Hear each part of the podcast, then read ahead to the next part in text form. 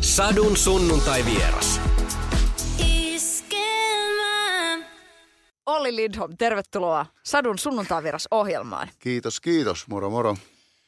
Haluatko nyt käydä tämän, tämän niin kuin Helsingin ruuhkakeskustelun tässä vielä? no en mä sitä kyllä, no voidaan sitten tietysti keskustella, mutta se on hirveä tilanne, kun mä, mä, mä niin kuin varasin tähän Tampere-kaapelitehdas kolme tuntia, sitten mä myöhästyn niin vartin sen takia, että mä seison niin kuin 45 minuuttia tuossa Man- Mannerheimin tiellä tuossa. Ja mulla on koko ajan, niin kun, kun mä oon tottunut siihen, tai, tai vaadin itseltäni ja muita, että ei myöhästytä, sitten mä seison siellä. Ja ihmiset tyyttäilee, näyttää tyhmäksi, pui nyrkkiä. Ne valot ei vaihdu yhtään sen nopeampaa. Tämä asia, se oli kaoottinen vähän se tilanne. Musta tuntui huonolta. Kun sä oot ihminen, joka ei, ei niin kuin halua olla ikinä myöhässä eikä, eikä niin kuin näin, niin milloin sä oot viimeksi ollut? Vai oot se koskaan ollut tyyppisesti aikaisemmin? Siis viimeksi ollut myöhässä, viimeksi ollut myöhässä varmaan joskus 90-luvulla. Aivan. No mut hei, Tämä kompensoi tätä hyvin, koska oon ihminen, joka tota, niin on, on yleensä sellainen niin kuin kaksi minuuttia myöhässä tai sille just tasalta. No, no meillä kävi tavallaan tosi hyvä tuuri, jos ajatellaan nyt sitä koko levytysprojektia ja prosessia, että, että tuo Mitä jos mä rakastan oli niin kuin ensimmäisten kappaleiden joukossa. Se on, se on tosi tärkeää aina tuommoiselle isolle kokonaisuudelle, että sulla on joku kappale, minkä, minkä sä heti päätät, että tämä on muuten sitten ensimmäinen single. Tästä muuten tulee meidän konserttikiertueen nimi, tästä muuten tulee meidän, meidän levyn nimi. Se on, se on tosi tärkeää. Ihan joskus aikana oli lumivalkoinen, ihan sama juttu, että, että tota, joku on niin vahva ja se toi niin kuin semmoisen, se toi tosi hyvän niin kuin boostin tähän koko meidän tekemiseen tämä, mitä jos mä rakastan. Sitten se soi hienosti se kappale, siinä oli hyvä poljento, niin itse asiassa kaikki muu, muut asiat rupesi menee paljon helpommin. Öö, olen ymmärtänyt, että tässä niin kun, nyt on vähän semmoista, niin kuin, niin mä tuossa viittasin, niin semmoista ehkä niin kuin, että ehkä ihmiset on löytänyt yön nyt vähän eri tavalla taas. Ja uudet mm. ihmiset näiden niin kuin, biisien myötä. Joo, ja mä luulen, että tota, että sitten, sitten jossain kohtaa tulee se toinen elämä vielä singlenä, niin sitten tota, sen, sen päälle mä uskon kyllä niin tosi paljon. Mutta että kun en millään enää haluaisi puhua kauheasti menneestä, kun ne on niin kuin menneitä ja ne on taakse asioita, mutta että joka tapauksessa se, se oli hyvä, hyvä, että näin kävi. Oli hyvä, että koettiin tämmöinen, tämmöinen niin pieni negatiivinen notkahdus, koska sitten kyllä tuntui tosi makealta tänä kesänä tuolla tosiaan tämä Mitä jos mä rakastan oli tullut pihalle. Sitten tota, kesän keikat alkoi alko iskelmässä 15.6. Sitten kun sä huomaat niin se, että, että ihan, ihan kollektiivisesti ihmiset on taas teistä, meistä niin kiinnostuneita, ne katsoo, ne ottaa niin vastaan, ne ottiko yleisökin sitten vähän happea. Että mä mietin sitäkin ratkaisua joskus, että, että tässä on nyt tehty ilman pitkiä, pitkiä taukoja, niin jostain vuodesta 2001 niin kuin tosi paljon keikkaa, että, että meillä on ollut kaksi puolen vuoden taukoa koko siinä aikana ja koko ajan me ollaan oltu saatavilla ja jo, varmaan enemmän kuin kukaan muu. että me ollaan tehty paljon keikkoja, niin tota, oliko se niin kuin semmoinen vähän kollektiivinen puhallus vähän niin kuin kaikilta.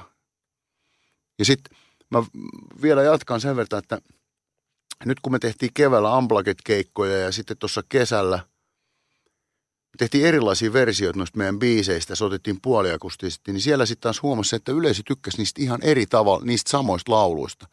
Että oliko esimerkiksi niin, että kun Tia Marian so, soitti Bossanovana, niin se olikin tota, oli hieno kuunnella, että oli tullut jotain uutta. Että onko se sitten niin kuin, onko se ollut vähän liikaa? Mä tämmöistäkin asiaa rupesin niin kuin kelaamaan. Öö, no, miltä se sitten niin tuntuu, että tässä – on tapahtunut niin kuin tosi isoja asioita. Mm. Ja, ja varmastikin niin on, on aika niin kuin rankkojakin aikoja tässä oltu. Niin nyt kun sitä sitten miettii näin, niin tuohon on aika, aika mainiokin kela sillä ja ajatella asioita. Että tämmöinen, että on niin kuin sinut tilanteen kanssa. Joo, ja se, se millä tavalla noin bändi suhtautui tähän levyntekoon ja sitten, sit, että millä tavalla itse, mä olin tehnyt sen päätöksen, että kuuntelin noita vanhoja levyjä, että mikä siellä niin kuin mätti, kirjoittanut ranskalaisia viivoja. Yksi, mikä siellä mätti, niin oli tämä, mikä nyt istuu tässä, niin mä en ollut paneutunut. Mä, mä olin kyllä paneutunut, mutta mä en ollut paneutunut tarpeeksi. Mun tasoinen laulaja, niin sen täytyy reenata niin kuin todella paljon, että se laulusuoritus olisi hyvä.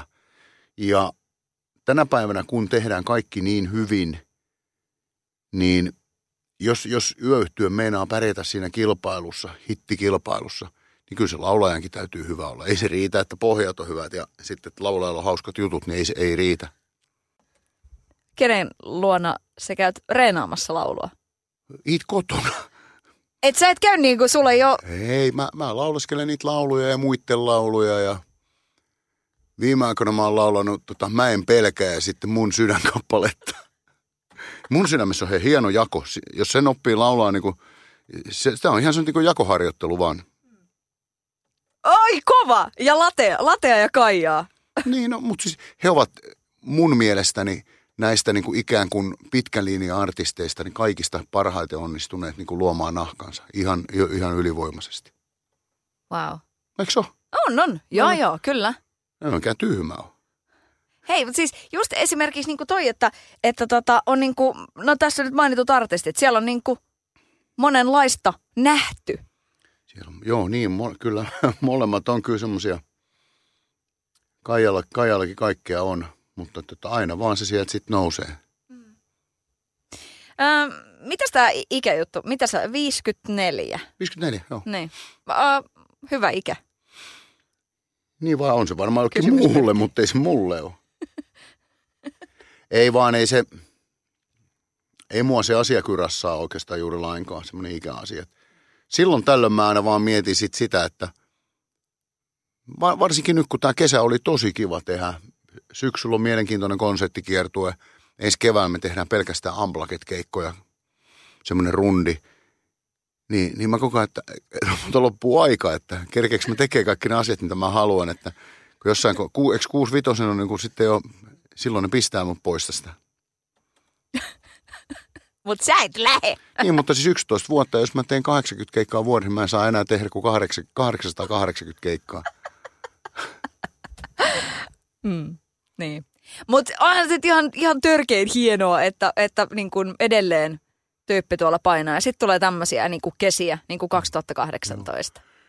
Kyllä on, siis tämä teidän kesä kaikella tavalla antoi kyllä virtaa tähän hommaan. Ja nyt, nyt sitten kun se levy on valmis ja kuuntelee sitä ja että, että olipas se hyvä, että näitä näin paljon vaivaa. Olipas se hyvä, että sekin otettiin vielä uusiksi ja olipa se hyvä, että, että Jari Latomaa lähetti jonkun kappaleen eri tuottajalle, että teettä. Että oli, se oli hienoa, että nyt nähtiin kyllä ihan poikkeuksien paljon vaivaa. Että kyllä se nyt niin kuin työtekijänsä kyllä kiittää, että Minkälainen tota, panos on Rake Eskolinalla?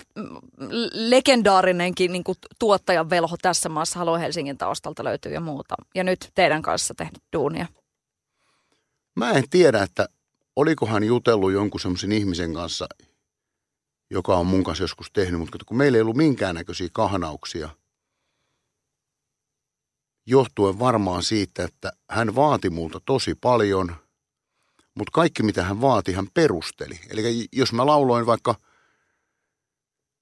kappaleen toinen elämä, sitten se kappale oli laulettu, niin hän pysähtyi, hän kertoi aina, että mikä siinä hänen mielestään ei ollut hyvää, mikä siinä oli hyvää, teepäs noin, kokeillaan tota. Mun kanssa tulee tosi hyvin toimeen, kun kaikki onhan niin kuin, niin kuin pikkulapset, missä oli valjaissa vedetään, että nyt on ne. Mutta että, että jos mut jättää semmoiseen tilaan, että, että mä jää epäilemään, että mikä tässä on niin kuin homman nimi, mä en tiedä, mitä mun niin kuin pitäisi tehdä, että painetaan nappia ja sanotaan, että ota uusiksi. Sitten mä kysyn, että mitä siinä oli vikaa. No ei kun ota nyt vaan uusiksi. Niin sit mulla niin kuin, mä, mä en tiedä mihinkä suuntaan mä menen. Minkälainen, jos sä nyt mietit tota, The Voice of Finland pestiä, mikä, mikä sullakin tässä on nyt ollut, niin tota, minkälainen merkitys sillä on ollut oikeasti sun elämässä ja, ja uralla? Sillä on ollut ihan, no en mä tiedä uralla niinkään, mutta, mutta tota, elämässä niin kuin valtava. Ja mitä tässä nyt on niin kuin tänä kesänäkin tapahtunut, mistä sitten päätökset tulee vähän päästä, niin silläkin on sitten valtava merkitys sit sillä isolla, isolla kuvalla, että mitä siinä on niin kuin tapahtunut. Mä, että osaan sitten ottaa mukaan sit ne oikeat asiat, kun mä puhun niille nuorille, että ku, kuinka tota, mun mielestäni kannattaisi asiat tehdä, mutta että varsinkin sitten siinä vaiheessa, kun mennään sinne Turkuun, näkee niitä tyyppejä, juttelee niiden kanssa ja siellä hotellin aulabaarissa, niin, niin tota, kyllä se antaa todella paljon mulle. Ja kyllä mun mielestä susta on kuoriutunut ihan eri puoli esiin sen telkkariohjelman myötä. Niin, kyllä, ihan varmaan. Ja totta kai se ensimmäinen kausi oli, se jännitti hitosti, mutta sitten sen jälkeen niin onhan semmoinen tilanne itselle hieno, että sut halutaan jonnekin. Kysytään, että jatkaisitko sinä vielä. Niin sehän on silloin hieno juttu ja sitä enemmän sitten niinku innostuu, että, että riippumatta siitä vaikka vääräleuat irvistelee, niin sillä ei ole mitään merkitystä. Jos, jos tuotantoyhtiö kysyy, että jatkatko sä tässä, niin se tarkoittaa, että se on mennyt hyvin. Niin. Just se, että et, et kyllä, kyllä se niinku merkkaa kaikkien eniten, että ei ne sinne niinku lämpimikseen, ei, ei, ei, ei tosiaan pyydetä. TV on niin kovaa kilpailua, että jos ne, jos ne kysyy, että jatkatko, että heille olisi tosi tärkeää, niin kyllä siinä se kaikki, kaikki muu on sitten ihan niin kuin höpö, höpö juttua. Mitä olisi silloin niinku nuorena miehenä, teikäläinenkin 16-vuotiaana aloitellut näitä niinku rockihommia, niin tota, minkälaista coachaamista oli tarjolla ja mitä, mitä olisit toivonut nyt, jos mietit? No, no onhan siellä ollut muutama semmoinen aika veikeä tapaus. Mutta kun maailma oli niin jollain lailla niin erilainen, että kun silloinhan ei ollut artisteja, silloin ei ollut, kun, silloin kun me ollaan oltu, silloin ollut mitään muuta kuin bändejä. Ja kaikki teki melkein kappaleensa itse.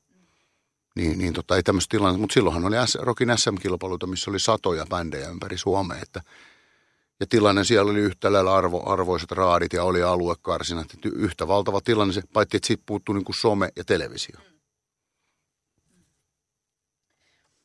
Pari veikeitä tyyppiä siellä antamassa neuvoja. Mikä on paras neuvo, minkä sä oot saanut tähän alaan liittyen?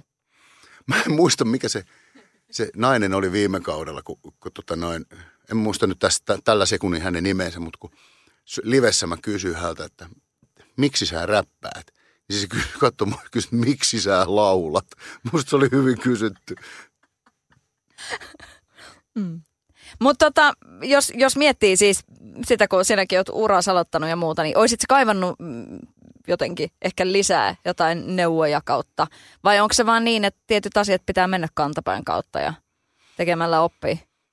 No silloin oli aikaa siihen kantapäähän. Silloin oli, silloin oli kahden vuoden periodissa tehtiin asiat, niin ei silloin ollut mikään kiire mihinkään. Ja kaikki me oltiin niin kuin töissä – niin ei, ei, ei ollut mitään kiirettä, eikä silloin niin kuin mietitty, mitä olisi tähteys, kun ei silloin ollut mitään käsitystä, mitä semmoinen voisi olla.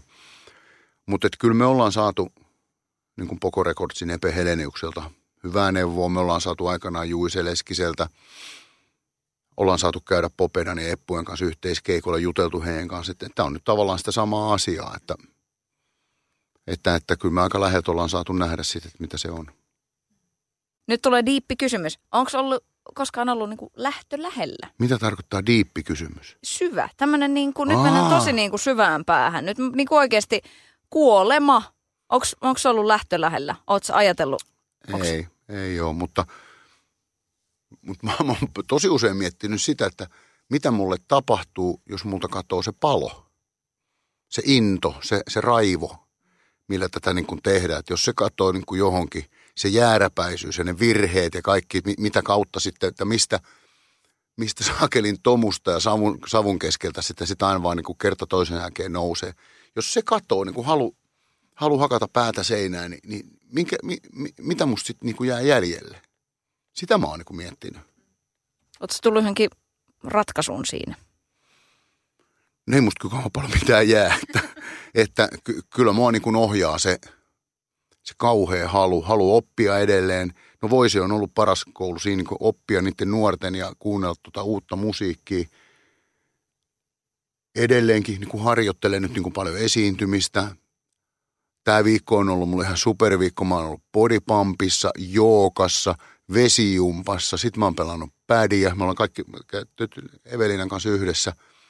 Että mulla on kauhea tsemppi niin kuin päällä, että syksyllä olisi paremmassa kondiksessa, kun konsertit alkaa. Nämä kuuluu kaikki siihen, niin kuin siihen yöhön ja siihen kokonaisuuteen. Mitäs tämmöinen niin vesijumppa, niin? Kyllä mä... No, no mä voin vetää teille joskus, jos te haluatte nyt esimerkiksi, jos iskelmä haluaa pitää joku äh, pikkujoulujuhla, että mä voin teille tulla vetää vesijumpan sinne. Tämä on sovittu. Kyllä se mulle Ehdottomasti. Mut, mutta sitten tota, ilman kuittia pimeä. Ei, mä voin tulla ilmatteeksi, mutta mä, Hei, mä otan kova. Eveliina mukaan, kun se osaa. Joo, joo. Mä voin tulla sinne altaaseen teidän kanssa ja Eve saa vetää. No mutta si- se, tä, tästä tulee hyvä. Öö, Eveliina. Voi Eveliina. Mi- mitä, se, mitä se tuo sun elämään, että sun elämässäsi on semmoinen valo kuin Eveliina? Niin kuin rakkaus. No tota, no mitä se nyt sitten tuo? Hyviä hetkiä ja huonoja hetkiä ja iloa ja vähemmän iloa ja normaali, siihen normaali elämää, mutta se, että me tehdään niin paljon kaikkea niin kuin yhdessä. Että yhtäkkiä niin että lähdeksi jookaan, niin lähden ja se on, se on nauretta. Ihmiset varmaan nauraa asiaa, mutta sillä ei ole mitään merkitystä. Että se kuljettaa tämmöistä vanhaa miestä siellä joogassa. Hän, hän on hyvä sydäminen ihminen. ai ai. Niin. Mutta onko se sitten kuitenkin, niin kuin tosta aina puhutaan, että et pariskunnilla, että pitäisi oikeasti olla niin sitä kuuluisaa yhteistä tekemistä, että niitä yhteisiä juttuja. No, no siis me, me tehdään tosi paljon kaikkea yhdessä. Kaiken maailman pyöräilyä, patikointia, kaikkea. Mm. Niin. Kyllä, kyllä mä niin kuin näen sen, että, että se on niin kuin mahdollisuuksien rajoissa. Totta kai sitten pitää jokaisella olla se, että, että on ihan yksin vaan kotona. On se sitten, että tekee verhoja tai, tai sitten lukee tai ihan mitä tahansa. Ja pitää totta kai sitäkin olla. Jos saisit nainen, niin mä en ehkä, tota, tai voi olla, että mä en ehkä uskaltaisi tätä kysyä. Mutta tota niin, tuossa iässä, mit, mitä sinäkin oot, niin kyllähän sitä moni on kuullut niin kuin toisella kierroksella lasten suhteen. Niin tota, kyllä mä nyt kysyn ihan suoraan, että et koska sullakin on varmaan semmoisia niin tuttavia, että on niin kuin samanikäisiä kuin sinä ja sitten tulee pieniä lapsia, niin voisit se kuvitella, että niin kuin pienten jalkojen tepsutusta vielä niin kuin tähän elämänvaiheeseen? Siis sillä tavalla, että ne olisi niin kuin mun tekeleitä. Niin. En mä sitä mä en voisi kuvitella, että on, on vain Ossi ja Ella. lempiaiheeni on se, että, että jos on niinku keikkaileva artisti, tekin olette painon niin perhanasti hommia. Sitten sulla on kuitenkin, niinku, että, että on se niinku lapsijuttu ja muuta. Niin tota, miten sä oot mielestäsi pystynyt yhdistämään sen, että iskä on rokkari ja sit iskä on niinku Lego-iskä? No ensinnäkin meillä ei ole koskaan kotona eletty minkäännäköistä semmoista niin taiteilijaelämää. Meillä on aina ollut kaunis, siisti koti. Ja se on sitä edelleenkin, vaikka mä asun siinä nyt kahdestaan niin Ellan kanssa. Ella on 22, käy töissä vanhan ratsutilla hoitaa hevosia ja käy Koreassa vä- väliajat. Ja tota noin, tai jossain muualla katsoo niitä K-pop-bändejä. Mutta kumminkin, niin, niin tota, isä on lähtenyt aina laulutöihin. Sitten kun isä on ollut raitis jo vuodesta 2000, ne on ollut tosi pieniä. Ne ei ole edes nähnyt, tytär ei ole koskaan nähnyt edes mun juoman, eli se on ollut pulloa. Niin sit ei ole tehty koskaan niin kuin mitään numeroa. Meille ei ole koskaan tullut mitään, että, että mä olisin esitellyt sitten, että tässä, tässä on kuules niitä ja niitä jätkiä ja sitten me tullaan nyt vähän vähän kilisteleen pullojemme kanssa. Että semmo- semmoinen on ollut, niin kuin, semmoista ei ole tapahtunut koskaan. Niin sen takia heidän on varmaan aika helppo olla. Ja mä luulen, että siksi esimerkiksi niin kuin joku, vaikka, vaikka joku ihmisen poika on tehty Ossista, niin siksi Ossis, Ossilla on tosi vahva oma identiteetti. Se on vesivekillä, tekee kattoja, on arvostettu työmies ja mä, mä pidän sitä kunniaa juttuna, että poika käy töissä ja tytär käy töissä. Ja mä oon ihan varma, että poika ei ole koskaan missään ravintolassa, että tarjotkaas nyt ihmisen pojalle vähän viinaa. Se, sen ei ole niin kuin tarvinnut. Se, sillä on ollut niin vahva oma identiteetti. Oletko koskaan kokenut huonoa omaa tuntoa siitä, että kun on niinku ollut keikkareissuja viety tonne, niinku, oltu pitkiä aikoja poissa? En mä siitä ole kokenut huonoa omaa tuntoa, että mä oon keikkareissulla ollut, koska mä oon niin paljon kulkenut kotona. Mä oon koko 2000-luvun kulkenut omalla autolla. Mutta siitä mä oon ko- kokenut huonoa omaa tuntoa, että kun on esimerkiksi konserttikiertue alkamassa tai konserttikiertue, ne on niin kuin valtavia ponnistuksia henkisesti. Niin se, että mä oon ollut äreenä, mulla on ollut li- liian lyhyt pinna. Ja, ja sitten valvomisen ja tommosen takia. Toki mun on aina annettu nukkua, sekin on hyvä puoli. Ja, mutta että mulla on ollut liian usein pinna kireellä, mutta mä en oikein tiedä, mihinkä mä sitten olisin sen pystynyt niin kuin purkamaan. Et siitä mulla on, mutta ei, ei siitä, koska jonkunhan sitä töitäkin täytyy tehdä ja elättää se ja sun muuta, että ei niitä moottoripyöriä ja jenkkiautoja ostet ihan niin kuin niin kuin sillä, että vaan ihmetellään. Mitä sulle raha merkitsee? No raha merkitsee sitä, että sitä tehdään töitä, että saataisiin rahaa, että voitaisiin ostella kaiken maan asioita ja käydä ulkomailla ja ostaa hienoja vaan pikkutakkeja voiseen. Ja, ja että mä voin, että mulla käy kerran kuukaudessa siivoja tai kolme viikon välein siivoja ja kaksi-kolme kertaa kesässä ja sitten syksyllä pari kertaa käy puutarhuri ja eilen kävi, keskiviikkona kävi, se krapsutti kaikki paikat kuntoon. Mulla on tosi tärkeää, että siellä on oltava niin kuin kaikki tip-top ja sitten se merkkaa sitä, että ei mun tarvitse ajatella, että jos tytär sanoo, että hän on lähdössä marraskuussa Koreaan, niin mä sanon, no tilataan lentolippu. Mutta en mä niin kuin, sanotaan, että kääriliinassa ei ole taskuja, niin en ajatellut mitään viedä täältä pois. Enkä pistää lapsia sellaiseen tilanteeseen, että sillä isällä on nyt tilillä vaikka X määrä rahaa, että sitten ne odottaa, että eikö sun jumalauta kupsahda, että, että sä päätäisi kiinni noihin rahoihin. Kummeliskeitsi perintöä odotellessa. niin, juuri näin vähän. Hmm. Mutta tota, äh, tiedätkö miltä tuntuu, kun ei ole rahaa? Tiedän. Mä tiedän todella hyvin, miltä se tuntuu. Mutta, mutta mä tiedän myöskin sen, että mikä siihen auttaa. Että mä oon ollut monta kertaa semmoisessa tilanteessa elämässäni. Mä oon mennyt siivousliikkeeseen töihin tai ajan taksia tai kiinteistöhuoltoliikkeeseen tai 80-luvun lopulla mä menin yhteen paitapainoon tekemään painoja ja liikelahjoja ja sitten mennään toisiin töihin. Että saadaan se tavallaan se, että itse asiassa se on ollut yöyhtyön pelastus monta kertaa, että kun ne keikat on vähentänyt, ne keikat ei olisi meitä elättänyt, niin sitten kaikki on ollut niin kuin tahollaan muissa töissä. Että se on mahdollistanut kuitenkin, että saadaan tehdä sitä keikkaa edes se 3-40 per vuodessa. Se tuntuu, että se on nykyartisteilla tosi paljon, mutta silloinhan se oli ihan niin kuin vähän. Niin, että sitä menee sitten kaksi, kolme, ehkä neljäkin vuotta. Sitten tulee se yksi hitti. Sitten taas asiat notkahtaa ja sitten sä voit jäädä pois töistä. Mutta semmoinen tilanne, että se jäi sitten niinku muiden ihmisten elätettäväksi, niin se ei ole, se ei ole mun juttuni. Mutta on toi nyt jotenkin ihan mahtavaa sillä että kun sitä perspektiiviä sitten löytyy, että, että sitten niin kuin voi myös tehdä muita töitä, että sillä, että mä olen taiteilija ja mä haluan vain tällä taiteellani elättää itseni. Ja... Niin, nythän tietysti maailma on muuttunut, että nyt, no mä voin tehdä mitä vaan, mä oon sen ikäinen ja, ja mä oon niin paljon tehnyt kaiken mokia sun muuta ja mua on naurettu, niin ei sillä, sillä, mulle ei ole mitään merkitystä. Mutta ajatellaan semmoinen tilanne, mikä mä 90-luvun alussa, että jos mä pesin niin kuin Tampereen keskustassa vaatehuoneen näyteikkunoita, niin ei kukaan tullut niin kuin kyseenalaistaan sitä. Se oli ihan niin kuin normi juttu. Mutta siitä on toki aikaa nyt 26 vuotta, mutta kuitenkin. Mutta jos nyt, tämä on nyt vaan kuvittelin esimerkki, jos nyt esimerkiksi tuossa Helsingin keskustassa Pete Parkkonen pesi ikkunoita, niin se, sehän niin kuin ristiinnauletta, se naurettaisi. Ja, ja kun siinä ei ole niin kuin mitään naurettavaa. Musta se on niin kuin, semmoinen pitäisi kruunata, semmoinen ihminen, mikä, mikä saattaa, nyt on sellainen tilanne, että ei ole rahaa tai ei, ei oikein keikkaa, nyt mä teen niin kuin jotain muuta, että mä saisin säilyttää tämän unelmani jonain päivänä, että mä tuusin vielä takaisin. Nykypäivänähän niin kuin aika paljon kuitenkin on sitä, että, että, että ajellaan hienoilla autolla ja, ja niin kuin laitetaan someen kauniita kuvia kodista ja todellisuus on se, että ei, ei ole yhtään varaa sellaiseen. Että näyttää vaan ulospäin siltä. Niin. Joo, kyllä mä tiedän ihan tarkkaan, mistä sä puhut ja se on, se on rakkaudestakin on tehty semmoista.